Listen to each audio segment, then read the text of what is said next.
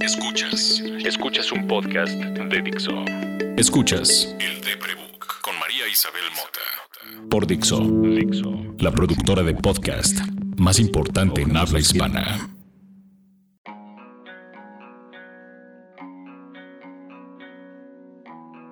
Soy María. Ya sé que no sueno a María, pero soy María, lo juro. Estoy enferma y llevo enferma desde el primer viernes de vacaciones que tuve este año. Y vengo a contarles cómo mis vacaciones siempre han sido una pequeña pesadilla. Siempre. Y como por eso les tengo miedo.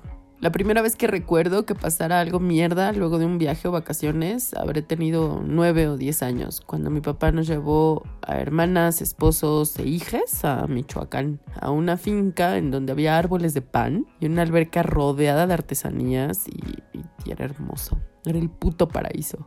Y en una comida, un mesero se tropezó y le tiró la sopa a mi sobrina de meses. Encima. Por alguna razón nadie le quitó las cobijas de encima a la niña y mi sobrina se coció en ellas hasta que una hora después o más llegó a un hospital cercano donde la atendieron. Ella tenía 18 años la última vez que la sometieron a una cirugía por ello. Yo sé el dolor por el que pasó cuando se quemó porque yo me quemé a los 5 años y se me vino encima el pocillo de agua hirviendo. Tuve una quemadura de hueso expuesto, todo el fémur. Tuve mucha suerte de que mi hermana Carmen me levantara y corriera a un hospital que está cruzando el edificio en donde crecí y me atendieron rápidamente y no tenía ropa encima, entonces fue otra historia. Pero mi sobrina creció con marcas en los brazos, en el cuello. Creo que siempre lo llevó con mucha elegancia, pero por siempre ese será el recuerdo de Caracha, Michoacán. La segunda vez que recuerdo algo horrible después de vacaciones o en más vacaciones. Volvíamos de un viaje de trabajo, no sé dónde, la neta. Eh, me refiero, volvíamos a mi papá y yo. Yo tendría menos de 14 años, eh, lo calculo por dónde vivía y cómo estaban arreglados los muebles. Entré al departamento donde vivía yo con mi madre y en la repisa donde debía estar mi Optimus Prime había algo más, no recuerdo ahora qué es. Al buscarlo, noté que faltaban algunos otros objetos míos, juguetes, discos, libros, ropa. Mi mamá había decidido regalarle todo a mi sobrina la mayor, quien en menos de dos horas puso un trapo en la banqueta fuera de su casa y en- encima de ese trapo mis objetos personales y vendió todas mis pertenencias y las vendió a cinco pesos cada una. No quiero ni ahondar en por qué pasó, ni las intenciones de mi madre, ni las de mi hermana, ni las de mi sobrina nada. Es ocioso. Jamás sabré por qué lo hicieron o si consideraron mis sentimientos o peor aún, si considerándolos consiguieron lo que querían. He decidido luego de mucha terapia que fue una culerada y que a las culeradas se les acepta y se les olvida. Trato. Me sigue doliendo y me sigue preguntando por qué, pero trato. Ayuda mucho en eso de tratar que mi madre esté muerta y que no puedo discutir esas cosas con ella, no que en vida las discutiera y que no tenga relación alguna con esa hermana o con esa sobrina. No, no creo que nada de lo que me dijeran me hiciera sentir bien, la verdad. No es que yo tuviera muchos juguetes o que yo tuviera muchas cosas, pero para mi madre y para mis hermanos siempre tuve más de lo que me merecía. Para ella siempre lo que mi padre me dio era demasiado y no hay nada que puedan decirme que justifique que le quiten sus cosas a una niña de 14 años porque se fue de vacaciones, ¿saben? No hay nada. La tercera vez que recuerdo otra cosa pincha fue durante el viaje mismo, en el periodo del viaje. Mi padre perdió o le robaron la cartera con nuestros pasaportes y tarjetas. Habíamos ido de trabajo a Washington y aunque fue muy reconfortante ayudarle a traducir todo para que pudiéramos tener hotel y papeles después y conseguir todo lo que necesitábamos para movernos como hubiera sido si hubiéramos tenido nuestros papeles, la verdad fue muy reconfortante saber que, que le fui útil a mi papá, pero como cualquier viaje en mi vida era estresante. La idea de, de estar en un lugar que no conozco implica tantos riesgos que, en fin, otro viaje, otro mal viaje, es otro mal recuerdo, este es un poco más largo. Mi papá era prensa, entonces viajaba mucho con, con prensa, entonces difícilmente se pagaba sus boletos o su hotel, ¿ok? Era normal en mi familia verlo viajar a todo lado del mundo sin que pagara por ello. Entonces mi papá me pagó con su dinero y sin ayuda de nadie, ni usando un viaje de prensa, un viaje a Manhattan que yo pedí. Yo quería conocer Manhattan y lo pagó como premio por haberme graduado en la escuela de escritores. Al viaje fuimos él, mi sobrina Natalia y yo, y durante el viaje mi padre insistió en que viajáramos a Boston a ver a mi hermana. Ni mi sobrina ni yo estábamos en buenos términos con ella y para mi papá fue muy doloroso aceptarlo, pero lo aceptó y eso fue bonito. Y durante los días que estuvimos solas, mi sobrina y yo, yo tenía 19 y mi sobrina entonces tendría 14. Durante esos días mi papá nos encargó con el mayordomo del hotel, que era un tipo muy amable, y con la gente de American Express que nos atendieron para darnos travelers checks a mi sobrina y a mí. Eran otras épocas, no había celulares, no había tarjetas de débito como hay ahora, no podías pagar tan fácil, tenías que presentar una identificación y tener travelers checks y si solo tenías cash era más peligroso. Saben, era un trámite y mi papá se detuvo en una agencia de American Express y expresó la situación y fue al hotel con el gerente y, y les dijo lo que estaba pasando y todos los poblanos que trabajaban en ese hotel nos estuvieron, fue muy bonito. Además de eso, durante una de esas noches cuando mi sobrina ya estaba dormida, yo me, salí sola a caminar por Nueva York. Tenía 19 años, no tenía tan desarrollada la ansiedad y no tenía agorafobia y era como si la ciudad me estuviera llamando. Lloré por estar ahí, lloré por tener que volver a México, lloré por ser una cobarde y no pedirle a mi papá que buscáramos la manera de que me quedara allá a estudiar a algo y no lo hice por miedo a fracasar, por miedo a no lograr tener algo para mí, a no no tener que comer, a pasar frío, porque ya había pasado por esas cosas acá y pasar sola en un país que no conoces sin nadie debe ser horrible y a eso suma el racismo. Así que volví del viaje, el viaje que más he disfrutado en toda mi vida y a los cuatro días me enfermé. Empezó como gripa, pero en menos de un día se convirtió en neumonía. Y estuve en cama 15 días. Me dolía respirar. Me acuerdo que estaba metida en la cama y me tapaba en las cobijas para que estuviera un poco más caliente el aire y eso me mareaba y me ardía la garganta y se sentía como si en los pulmones, como si me hubieran metido agua caliente, era horrible. Estuve esos 15 días en cama y creo que fue la primera vez ya como adulta en que entré en una crisis de depresión clínica. Mm, no volví a viajar, sino hasta que fui prensa automotriz, como a los 25, 26. Y no son los mejores recuerdos. Sí tengo buenos. Y, y esos buenos los que vienen en este momento a mi memoria son aquellos que estuve acompañada por Carlos Sandoval. Si ustedes les gustan los coches, deberían de entrar a sandowalski.com y seguirlo en todos lados. Carlos me enseñó a manejar en carretera y a no tenerle miedo a la oscuridad y a la velocidad y a disfrutar aunque me angustiara que podíamos chocar o matarnos o todas esas cosas que piensa mi cabeza y siempre supo cómo acompañarme en esos eventos que yo no tolero, las ruedas de prensa, los cócteles, el chit chat eterno, la gente alcoholizada. Trabajando como prensa automotriz estaba rejuntada y ya de varios años y tenía trabajo estable y no me sentía en crisis y se me ocurrió pedir un auto en Boston. era una Ford EcoSport, creo no sé, pero era uno de los primeros autos con modelo ecológico, con motor ecológico y solamente lo podías manejar en Estados Unidos y se me ocurrió hacer esa reseña y a través de la revista donde trabajaba pedimos el coche. Mi sobrina con la que viajé a Nueva York se había ido a vivir a Boston y no lo había visto en años, así que iba, quería aprovechar el viaje para trabajar y ver a Nat.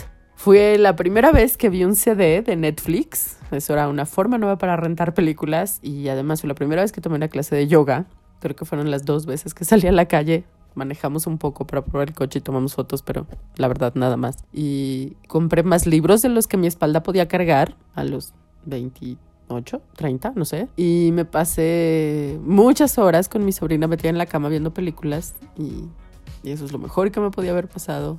Mi ilusión era ver la nieve, porque en Nueva York nevó nomás despegamos de regreso, pero pues por supuesto empezó a nevar en Boston, nomás regresé a México. Y cuando llegué a mi oficina, mi jefe de ese momento me corrió bajo el argumento, se los juro que estoy citando textual, el aire se respira mejor sin ti.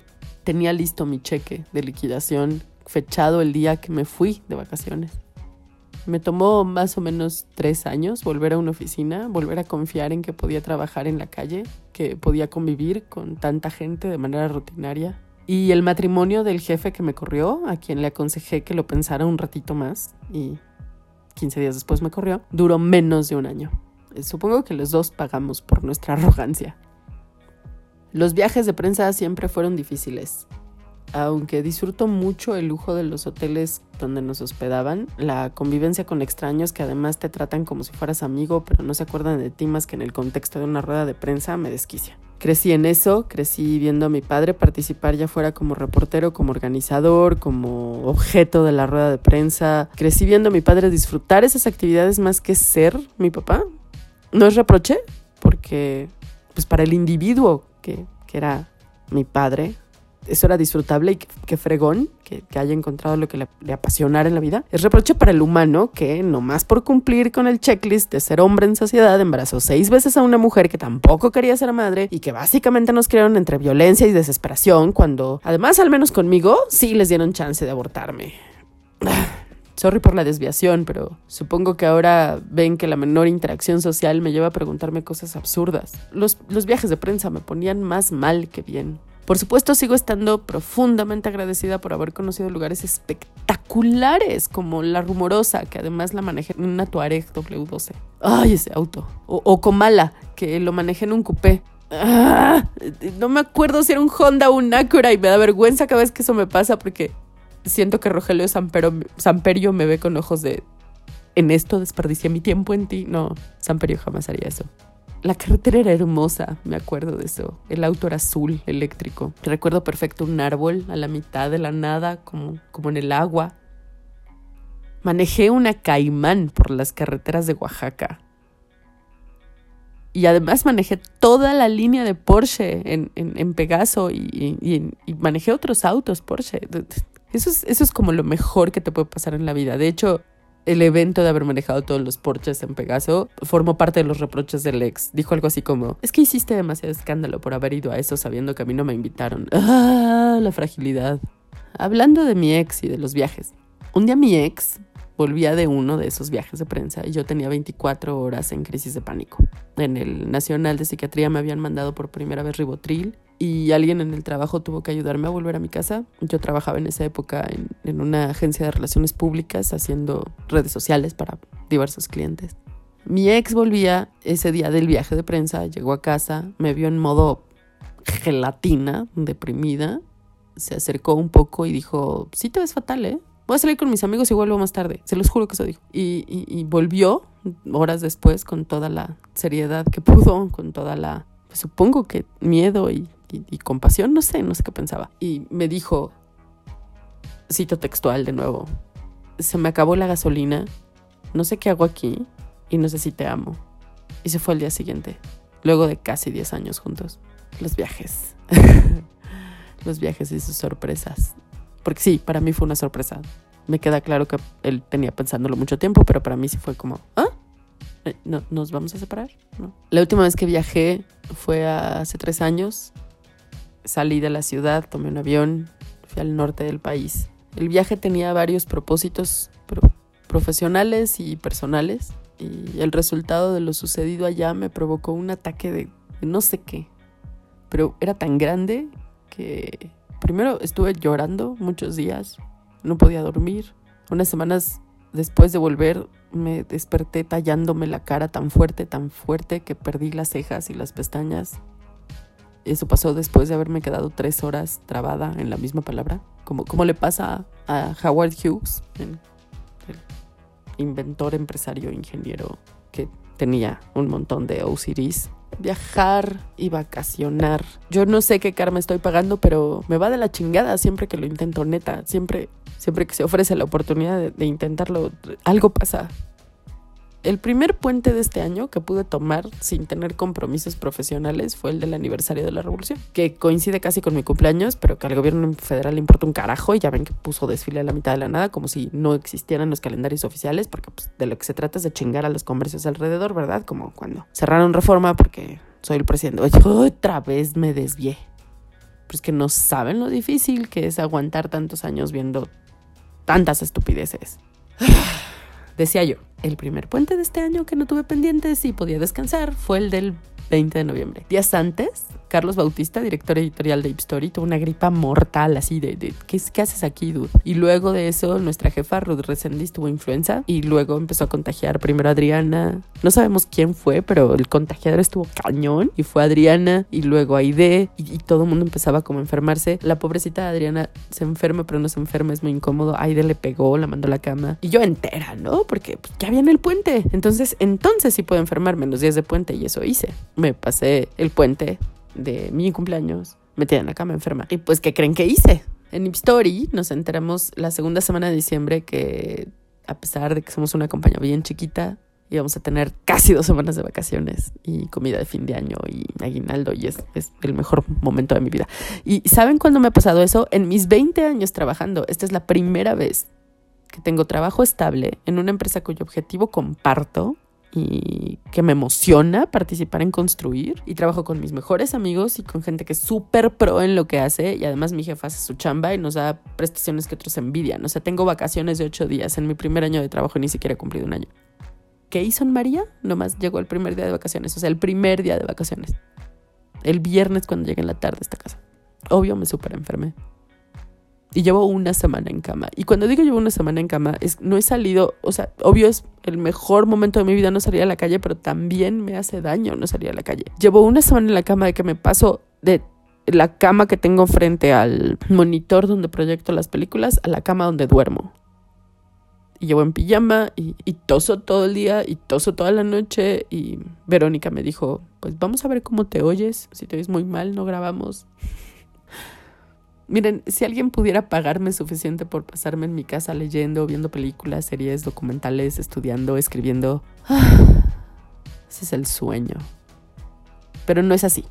Y la vida no es como yo quisiera. Y si un escritor consigue ese gig, tanto dinero por escribir como para poder estar en su casa, es porque además está dispuesto a participar en ruedas de prensa, presentaciones y cócteles y comidas y besamanos y cafés en donde tienes que negociar y quedar bien con un montón de gente. Y no saben la ansiedad enferma que me provocan esas cosas cuando son para mí. O sea, cuando o sea, pensar en hacer eso por el Deprebook es una de las muchas razones que me ha detenido para picharlo a editoriales grandes o porque porque yo no sé si puedo con eso. De verdad no no no no quiero ir a andar. Una cosa es que yo quiero educar sobre salud mental y otra cosa es que quiera que me dé un ataque de pánico cada vez que voy a hablar de esto en una feria saben o sea no por más que quiera ser tan talentosa con como la gente a la que admiro pues no.